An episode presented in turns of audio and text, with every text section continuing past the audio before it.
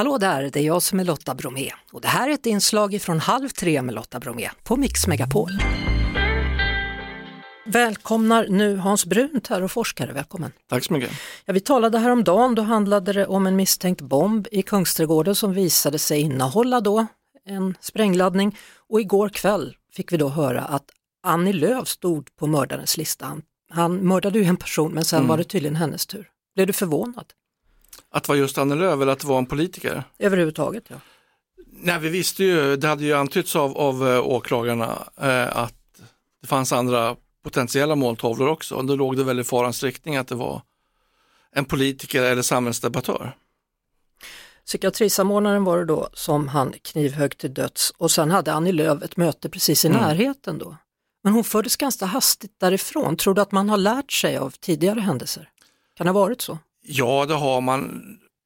Det har ju hänt väldigt mycket de sista åren vad gäller just kunskapen om, om ensamagerande eh, förövare. Så att jag tror nog att både Säkerhetspolisen i Sverige men även utomlands är betydligt mera eh, på alerten idag vad gäller det förberedande arbetet och hotbildsanalys. Man har gjort enorma framsteg.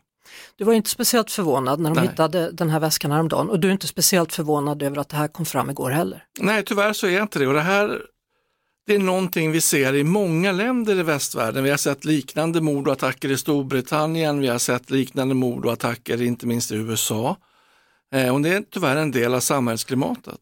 Men det känns så läskigt, alltså ska vi börja bli vana vid det här? Det är obehagligt. Ja, ska vi vänja oss menar du? Nej det tycker jag inte, men det som oroar mig lite, det kanske är så att det största hotet mot demokratin och det fria samhället, det kanske inte kommer från främmande makt eller terroristnätverk eller, eller eh, organiserad brottslighet, utan det kanske kommer från oss själva, från medborgare som har fått en möjlighet att sitta anonymt bakom eh, ett tangentbord och sprida hat och dynga på sociala medier till exempel. Det oroar mig väldigt mycket för det är en ny typ av problematik som vi inte är riktigt vana att beskriva och förhålla oss till. Om vi vidgar det lite då, de här ryska hoten, spioner vid vapenförråd och sånt, ska man bry sig om det? Eller är det jag bara... tycker att man ska göra. Vi, mm. vi har ett problem med Ryssland och Ryssland har inte på något sätt glömt bort att vi ger Ukraina väldigt mycket stöd, både politiskt och i form av vapen. Eh, så vi får räkna med att de kommer att ge oss en uppläxning förr eller senare. Så om vi går tillbaka då till det du sa, hat på sociala medier mm. och, och, via internet. Hur ska man komma åt de här som sitter där och skriver, de så kallade trollen enligt en del? Ja, det så tror jag att eh, de företag som tillhandahåller olika tjänster måste bli tuffare på att stänga av folk. Eh, för det är ju faktiskt en privat tjänst man använder då, Twitter, Facebook, YouTube och allt vad det nu kan vara.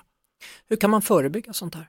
Ja, det, jag tror att det är ett sätt att man försöker hålla rent i de här kanalerna på, på lämpligt sätt. Sen finns det en ganska knepig gränsdragningslinje, måste jag säga, mellan legitim och ganska tuff politisk kritik och det som är demonisering av politiska motståndare. Den kan vara svår att dra i vissa fall. Jag kan förstå att politiker i stridens hetta kanske använder sig av ord och begrepp som inte är så jättebra när man har lugnat ner sig lite. Så att de bör tänka lite grann på att inte gå så kraftigt Jag i polemik. Jag tror man ska försöka. Tack så mycket Hans Brunt här och forskare för att du var med Tack i Halv tre.